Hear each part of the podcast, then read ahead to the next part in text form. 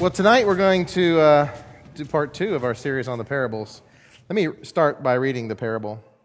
And he told them many things in parables, saying, A sower went out to sow. And he, as he sowed, some seeds fell on the path, and the birds came and devoured them. Other seeds fell on rocky ground where they did not have much soil, and immediately they sprang up, since they had no depth of soil. But when the sun rose, they were scorched. And since they had no root, they withered away. Other seeds fell among thorns, and the thorns grew up and choked them. Other seeds fell on good soil and produced grain, some a hundredfold, some sixty, and some thirty. He who has an ear, let him hear.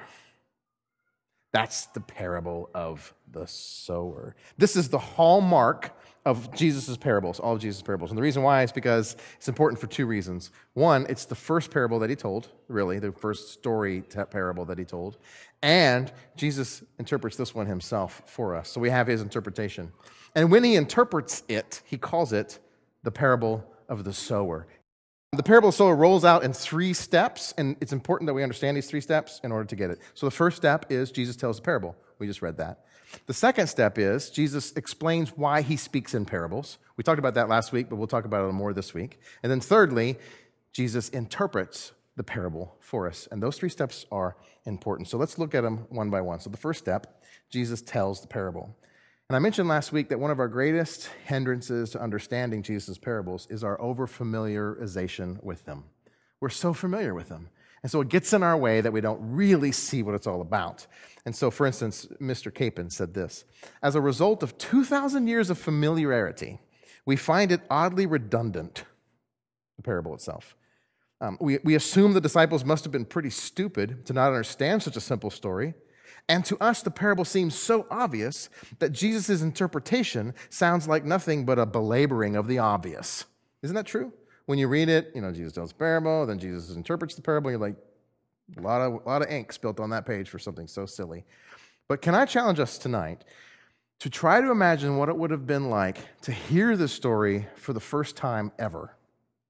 Like, not already knowing the interpretation, just having heard it in Jesus' presence and what that would be like. So imagine this there are people gathered around Jesus, and he is going to use in his story things that are very, very, very familiar to those people farmers, seeds, sowing, planting. They're, they're extremely familiar with that kind of thing.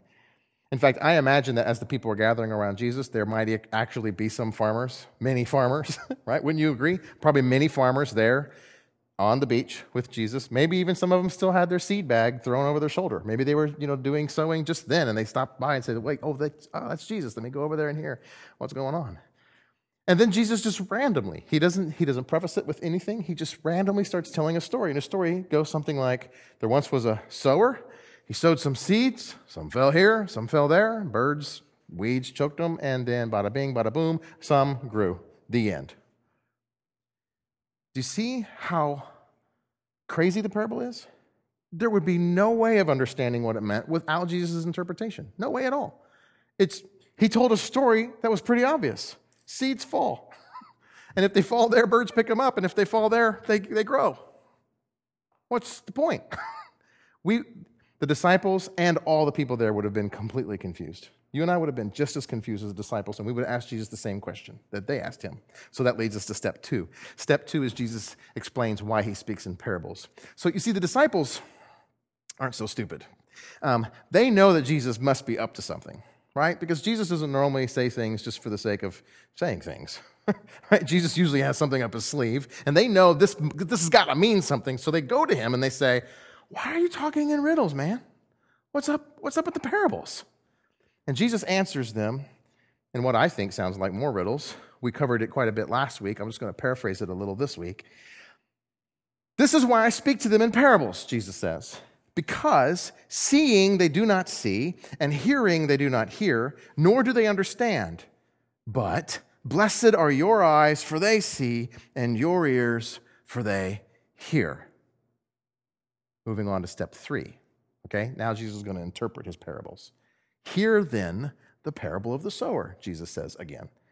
When anyone hears the word of the kingdom and does not understand it, the evil one comes and snatches away what has been sown in his heart. This is what it was to be sown along the path. As for what was sown on the rocky ground, this is the one who hears the word and immediately receives it with joy, yet he has no root in himself, but endures for a little while, and then tribulation or persecution arises on account of the word, he immediately falls away. As for what was sown among the thorns, this is the one who hears the word, but the cares of the world and the deceitfulness of riches choke the word, and it proves unfruitful.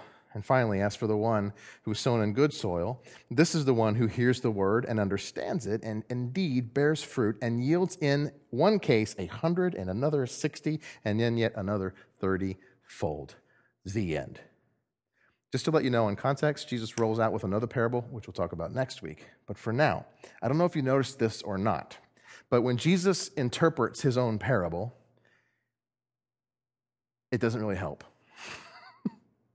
I don't, I, in, in, fact, I feel like he hasn't answered all my questions. In fact, now he's just given me a lot of more questions. Do you feel that way? I feel really confused. I feel now that I need Jesus to give me the meaning to the meaning. you know what I mean? What means the meaning? Say, tell me, please. You don't feel that way? I, I have a lot of questions when I read the interpretation of this parable, so I definitely feel that way. So, what I thought we would do is we'd open up by discussing the parable. What is the meaning? You tell me. What is the, can you explain the meaning of the meaning? Explain the meaning of this parable in your own words. And then also, while you're at that, maybe what are some of the elements of the story that most troubles you or most trips you up? You say, I understand this part, but I don't understand this part. You know what I mean? Let's talk about this for about five minutes. And because I'd be interested to know what you guys think about this parable. And here's how we normally think about this parable. What we normally do is we categorize the four different soils and we say there's four soils, and there's this one is bad, and this one is good, and these ones are in the middle. So there's four different kinds of soils. And then what we normally do is we put those on a board like this, and we ask this kind of a question: Which one are you? Which one of those soils are you? And then when we ask that question, naturally, the knee jerk reaction is then to say, What can you do to try harder to become the good soil? Am I right? Someone say amen if I'm right. Okay, good. So can I just suggest, however, that soils can't change the way they are? Right? A soil can't all of a sudden make themselves the good soil or the rocky soil. He's just going to have to live with the fact that he's a rocky soil. So apparently, we've got something maybe wrong. Is what I'm trying to suggest. So let me talk about how I think we should interpret it. There's two ways to interpret any of the parables, really, and especially this one. One way is prescriptively, and the other way is descriptively. Does that make sense? You can is, is it descriptive or is it prescriptive? What's prescriptive? If it's prescriptive, then that means Jesus is giving you a prescription. Here's what you need to do. You need to, I'm going to prescribe to you a couple of things. Don't be a rocky place. Don't get eaten by birds. Don't be a road. And be good. That would be, that would be a prescriptive interpretation. And can I also just tell you this? Once you start walking down the path of prescriptive interpretations, then you also have to answer the question of who's saved and who's not saved in this parable. And this is a lot of fun. The, the, first, the first group is clearly not saved, right? Satan done took the word from them. They're not saved. They're going to hell in a handbasket. The last group, right? The fruit bearing people, obviously, so saved, right? But what about the two in the middle? It's not so clear, is it? Um, you might say, well, the third category they, yeah, they could probably still be saved because Jesus only says they didn't bear fruit. So they did receive it and they did grow, but they got choked by the worries and the cares of the world. And so maybe they're saved, but maybe they're not. Yeah, probably. They're in purgatory. the truth of the matter is, is that when we argue about that, you start to say, well, this person is saved because, like you just said, the fruit grew. They obviously received it with joy. That means they must be saved, but they're just choked and scorched by the sun. Something's horribly wrong here. And do you see, do you see real quickly how distracting that whole conversation is? It's complete, it, it takes us away from the parable to all of a sudden talking about who's going to heaven and who's not going to heaven. It's distracting, and Jesus doesn't say anything about salvation in this parable. He's not talking about who's in and who's not in. He doesn't give one command, no imperatives, no prescriptions. Okay? He's not saying this is what you need to do be the good soil. So I don't think it's prescriptive. I think it's descriptive, which means Jesus is describing the way the world is. This is the way the world is. The way the world is, is I'm going to throw the soil out there. The soil's going to get thrown out there. And some people are going to hear it. Other people are going to hear what they want. And they're not going to receive it the correct way. He's not saying, and if you're this, you're going to hell. and if you're not this, then you're going to bear fruit and I love you. But them I hate. Right? That's not what he's saying. He's saying, this is just the way it is. So it's descriptive, not prescriptive. You know, it's, it's about hearing. Did you notice that? Everything that Jesus is saying is about hear. It's all about hearing. You've heard the phrase seeing is believing. It really is hearing is believing. And so, what Jesus is essentially saying is that when the seed goes out, different people hear different things. And the one who hears it this way responds this way, and the one who hears it this way will always respond that way. And so, the question we have to ask ourselves is how, how do we hear it? Jesus is fond of saying this He who has an ear to hear, let him hear. And what he's challenging us with this parable is he's giving us a warning beware. When the word goes out, this is how they tend to hear. Be careful how you hear. That's why I think it's important to look at the, the, the, the, two steps, the three steps. So Jesus tells a parable, we got that. He explains the parable. Let me, let me, explains why he uses parables. Let me share that with you again. Take notice the context and how often the hearing is brought up. See the word hear and hearing. This is why I speak to them in parables, because seeing they do not see, and hearing they do not hear, nor do they understand. But blessed are your eyes, for they see, and your ears, for they hear. For truly I say to you, many parables and righteous people long to see what you see and did not see it, and long to hear what you hear and did not hear it. So Jesus is, is, is as you said before, the whole thing is part of the parable. This, this, whole, this whole scene is the parable, not just the story. And Jesus is essentially saying, I speak in parables so that people won't necessarily hear, because there's four ways that you can hear. How are you going to hear?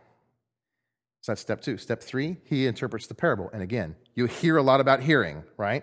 What I think is more fascinating is that Jesus doesn't just say, okay, now let me interpret the parable for you. He starts like this Hear then the parable of the sower. And then he goes on.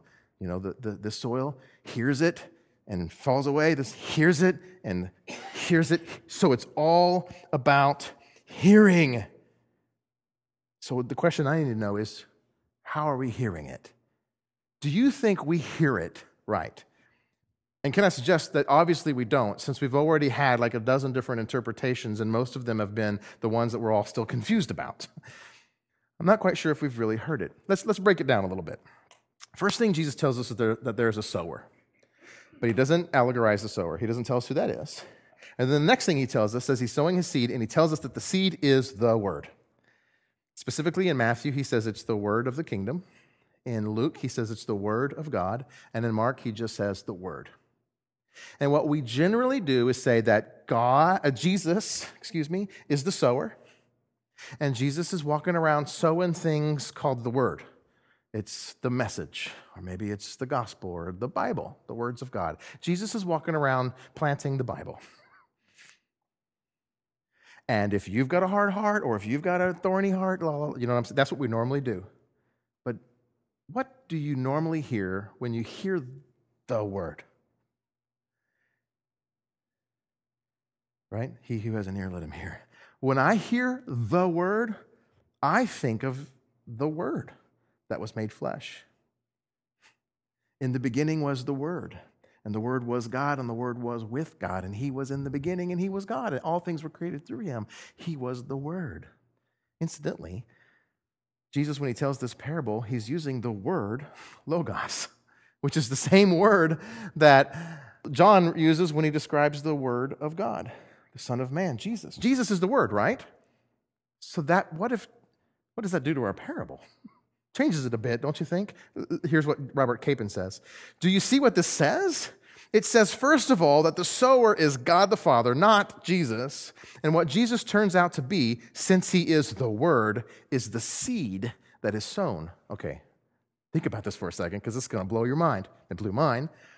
It actually makes more sense because a seed is buried under the ground before it can grow into the thing that it is. And Jesus himself, the only way that he's going to bring the kingdom is when he dies and is buried under the ground. In fact, Jesus likens himself to a seed quite often in the Bible. In fact, in John 12, as an example, he says, Unless a grain of wheat falls into the earth and dies, it remains alone, but if it dies, it will bear much fruit. He's talking about himself. He's saying, I am a grain of fallen wheat, and I will die, so that I can rise from the dead, and then you can die and rise from the dead with me. We're all going to die so that we can rise. Do you see how this changes the parable quite a bit?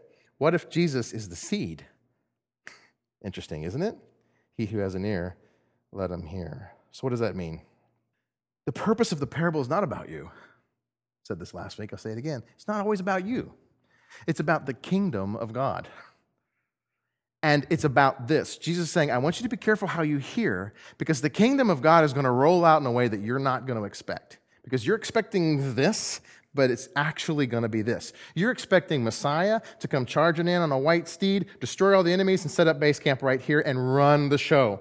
But instead, what's actually going to happen is the Messiah is not going to be a warrior on a steed, he's going to be a seed.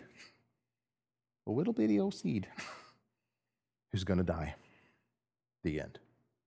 And you're not going to like that story, so be careful how you hear. So the primary purpose is simply to die and be buried in the field. He will not bring out his kingdom by force. The kingdom is already here, in a sense. It is hidden, it is camouflaged in the guise of a tiny little seed that disappears in the earth. He who has an ear, let him hear. Okay, so let me just step back from the parable a little bit and talk about this thing called the kingdom of God. Because that's what the parable is about, and I think that's sometimes where we get confused. What is this thing that Jesus keeps talking about? The kingdom of God, the city of God, the kingdom of heaven. What is that? Well, real, you know, simply, we'll, like I said, we'll unpack a lot of this over the next few weeks. It is the reign of God on the earth. The Bible promises that He will set up a city of God, a kingdom of God here on the earth, and he's going to reign over the earth. And at that time, the lion will lay down with the lamb. You've heard these parables, before, these, these prophecies before. The, um, the, um, the, the, weapons of war will be beat down into pruning hooks and um, plowshares. There'll be no war no more. And all things are going to be good. The bad guys are going to die, and God is going to be king, and he's going to reign. Jesus is going to be king, and he's going to reign. That's the kingdom of God. And we all have an expectation of what that's going to look like, right? Iron fist coming down, destroying the bad guys. God is God. Everyone's going to listen to me now. Every knee will bow, every tongue will confess. That's the kingdom of God. But Jesus is continually telling us that's a hidden mystery. This thing called the kingdom of God is a hidden mystery, which is why I think a lot of us just kind of skip over it. Well, it's a hidden mystery. Okay, whatever. and why is it such a hidden mystery? Well, one of the reasons why I think it's, it's such a hidden mystery, mystery is this. Because if the Bible is all about an almighty, all smart God, why is it then so full of divine indirection and delay? Or to say it flat out, if God wants to turn this messed up world into a city or a kingdom, why doesn't He just knock some heads together, put all the baddies under a large flat rock, and get on with the job? Raise your hand if you've ever wondered that question. I have. What's taking Him so long? What's going on? I mean, this promised kingdom, this promised reign, this promised glory, when's it coming? Why doesn't he just do it? Why is there so much evil in the world? and the answer to that question, again, I have to say this. We will unpack over the next three weeks in great detail, but simply tonight, I want to say this because that's not the way God has decided to do it. He's specifically decided to take a hands off approach.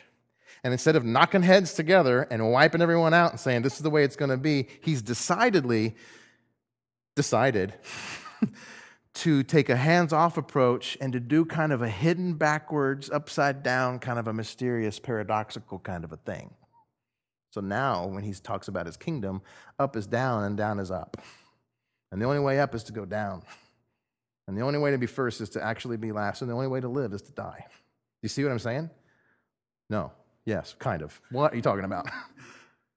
God's not saying, I'm bringing my kingdom. Everyone shut up, listen to me. Instead, he's going to move like this. And what turns out to happen is his kingdom has been there all along, and we just were missing it. He who has an ear to hear, let him hear. Interesting stuff, isn't it? So, back to our parable. What does that do to our parable? My mother used to always tell me, I only hear what I want to hear. You mom ever say that to them? No? Sometimes she was right. I, I think she's right. Um, but I think it's also true when we talk about the message of the kingdom. We really only hear what we want to hear. What? Jesus is going to come down, set up base camp, and I'm going to be on the good guys team? I like that. That's what we hear, right? We only hear what we want to hear. Jesus describes how different people will hear what they want to hear. And I'm, I'm going to say it like this Some people hear it with a hard heart, some people with a shallow heart, some with a divided heart, and some with an open heart. Those are those four soils, four places. Let me unpack them a little bit. Some people hear it with a hard heart. Maybe they're all intellectual. Maybe they just can't wrap their minds around this mysterious hidden kingdom. And so it's, they've got a hard heart, and the, and the, and the word, right, the, the, the message of the kingdom, Jesus himself, just kind of bounces off. And the birds eat it. Satan doesn't want you to be a part of the kingdom, right? So he's going to do everything he can to get you thinking too much, and you'll miss it. You have a hard heart, it won't. You can't, you can't, you can't receive it. Um, secondly, some people have a shallow heart you know, or an inch inch deep and a mile wide. You hear people say they, you know, they got all this joy, they love the Lord, they love this, blah blah blah, but they're an inch deep. They have no depth. And the reason why is because they're shallow. You know how shallow people are, right? Shallow people are only concerned about themselves. And so a shallow person only cares about me. And so shallow heart hears the kingdom as it's all about me. And Jesus is going to give me what I need. He's going to be my blesser. He's going to bless me. I'm going to be happy. I'm going to live my best life you know, now. Uh, Timothy Keller says they wanted a blesser, not a savior. They wanted a sugar daddy, not a king. And they never transferred their trust from self to Jesus. They never said, Look, I, I trust you, Lord. I'm going your way no matter what it takes. Instead, what happened was when the heat got hot or when the wind blew, when persecution came, they said, Wait a minute, I thought this was all about me. And they lost their faith, or they lost their strength, or they just lost, period. You could say they couldn't take the heat. They have a shallow heart. Uh, the next group is, has a divided heart. Um, what I think is interesting about this group is that they, they receive the word of the kingdom, the, they receive Jesus, and yet they even actually have some root. They do develop some root, right? And they actually begin to grow. But then worrying, and Jesus says the deceitfulness of riches, which is convicting sometimes, chokes them so that they cannot bear any fruit. So it's like they have roots, they know too much, right? They know the gospel, they understand Jesus, they understand to some degree, at least what most of us understand, the mystery of the kingdom. And so they can't go back to not knowing. I know people like this, I think. They can't go back to not knowing, but yet they're not going forward. You know what I'm saying? I know that this is true, but I'm not having any fruit in my life because I just, I'm just too divided. There's too many things in my life that are more important than this mysterious kingdom. I dare say most of us are there. Most of us. And then the last group is an open heart. This is someone who says, I don't understand exactly where you're leading me, Lord, but lead on. I will go where you send me. I don't like it even, but I have an open heart. I'll, I'll, I'll, whatever you say, Father. They receive the kingdom and they take it as it is, even if it means I'm going to have to die. I think I'll die. I think that's what the parable means. Be careful how you hear. He who has an ear to hear, let him hear. So you see, the parable is not a prescription. It's not a prescription about how you need to change your soil. It's a description about how people generally respond. And it's right on, isn't it? It's right on. This is how people respond to the mystery of the kingdom. Doesn't it seem obvious, though? Because you're probably thinking this wait a minute, Mike, if it's not prescription, it's just description, why does it feel so much like I need to do something? Doesn't it? When you read the parable, doesn't it just feel, something inside of you just says, oh, I'm supposed to do something to fix this? What are we, how are we supposed, I'm supposed to respond in some way. And you'd be right, because all of Jesus' parables are told in order to get you to respond. Jesus' parables are about the kingdom of God, and you cannot not respond to the kingdom of God. Here's the kingdom. How will you respond? So we do have a we do have a need to respond. But let me say this. What I think is fascinating is it seems like most of the world responds in a hostile way. Most of the world is going to say, no thanks. I got my own distractions going on. Sure, if it's all for me, then yes.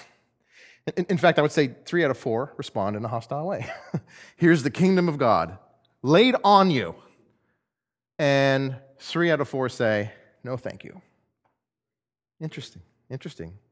Here's the fascinating thing about that, though. All the hostility in the world does not shake the sower. Do you notice it? He just goes on sowing. And by and by, through it all, the word, which is Jesus, is sown, meaning dies, and he accomplishes his mission to establish his kingdom. Fascinating, actually. It's more of this hands off approach, and it's beautiful. For instance, let's talk about those birds. Right? The birds. The seed lands on the road, and it cannot take root. It's like it bounced off of a hard heart, so the birds eat it. Birds eat, the, eat it. And the Bible often reminds us that Satan and his demons know Jesus and they know about the kingdom. Isn't it true? The demons know. And so the sower sows it, boom, bounces off you, and the devil says, I know what that is, and they eat it. I don't want anyone else to get it. And that little bird or that little demon thinks he in some way has hindered the kingdom of God. But in all reality, he's not at all. He's just continually continuing to propel it. I love this. Robert Capon says this Animal indigestion and excretion of seeds is one of nature's way of ensuring their distribution. So the effective power of the word is not lessened, even though the devil may try his best to digest it for his own purposes and turn it into, how do you say that word, Dave? Oh, foul. Okay. The word, just like the seed, still works on its own terms. So the devil comes in and says, ah, ha, ha, I got you, snatch it up, take it away. And then he comes over here and he plants the seed somewhere else with fertilizer, mind you. and so it grows even more. So God, see it backwards, upside down, mysterious, hidden kind of way. Jesus is saying, you think you're going to thwart me, but when you thwart me, it actually helps me. In fact, if I can push this a little further, as I believe Jesus will in the next parables, even when the good guys kill him, and they think, we finally shut up this so called king of the Jews. Jesus is saying, that's exactly what I wanted. Because the m- mystery of the kingdom is that I'm a seed and I will be buried. And thank you. Listen to what Capon says. I love this. He says basically, Jesus, in his way, has totally aced out all his enemies. I love it. Whatever needs to be said about hostility to the word, Jesus, the kingdom, about its power and function in the Gospels, or about the presumed menace it poses in our own day. All, right? All this hostility coming on us still today. The first thing to be insisted on is that all the antagonism in the world has already been aced out by Jesus. Not overcome by force as we would have done, not bludgeoned into submission or out of existence, but precisely aced out, meaning finessed tricked into doing God's thing when all the while it thought it was doing its own thing. Pretty fascinating, isn't it? This kingdom, you have to be careful how you hear it because you're not going to like it. It's not me coming in and setting up shop and everyone gets a condo on the beach. It's me becoming a seed and dying, and I'm going to invite you to die with me. And if you try to go up against that, no worries. My word will not return empty or void. It will just get excreted somewhere else and grow somewhere else. So, the, again, it's not a prescription. Here's what you need to do. It's a description of what you typically do. You typically hear it, what you want to hear. And Jesus is telling you, be careful what you hear. He who has an ear to hear, let him hear. Hear now the parable. Hear what I'm saying to you. It's about me, it's about the kingdom so the bottom line is this Jesus, the word, is sown by dying, and it is in his death that the kingdom is made manifest. And, I might add, it is in his death that you and I come to believe what we have heard. Precisely, or specifically, that God has loved you. And he's loved the world, and he gave his only son so that whoever believes should have everlasting life. So he who has an ear to hear, let him hear. So, in conclusion, the parable of the sower is a warning to take heed how you hear. How will you hear? Listen to what Jesus is saying. He's telling us that the kingdom comes through the mystery of dying. And he says, Don't hear what you want to hear. Will you listen and enter into my kingdom through the paradoxical, upside down, backwards mystery of dying? Or are you just trying to get me to enter into your kingdom? That's what Jesus is saying. Jesus says, My sheep hear my voice. They hear my voice, and I know them, and they follow me. And I will give them eternal life, and they will never perish, and no one, not even a bird, will snatch them out of my hand. He who has an ear to hear, let him hear.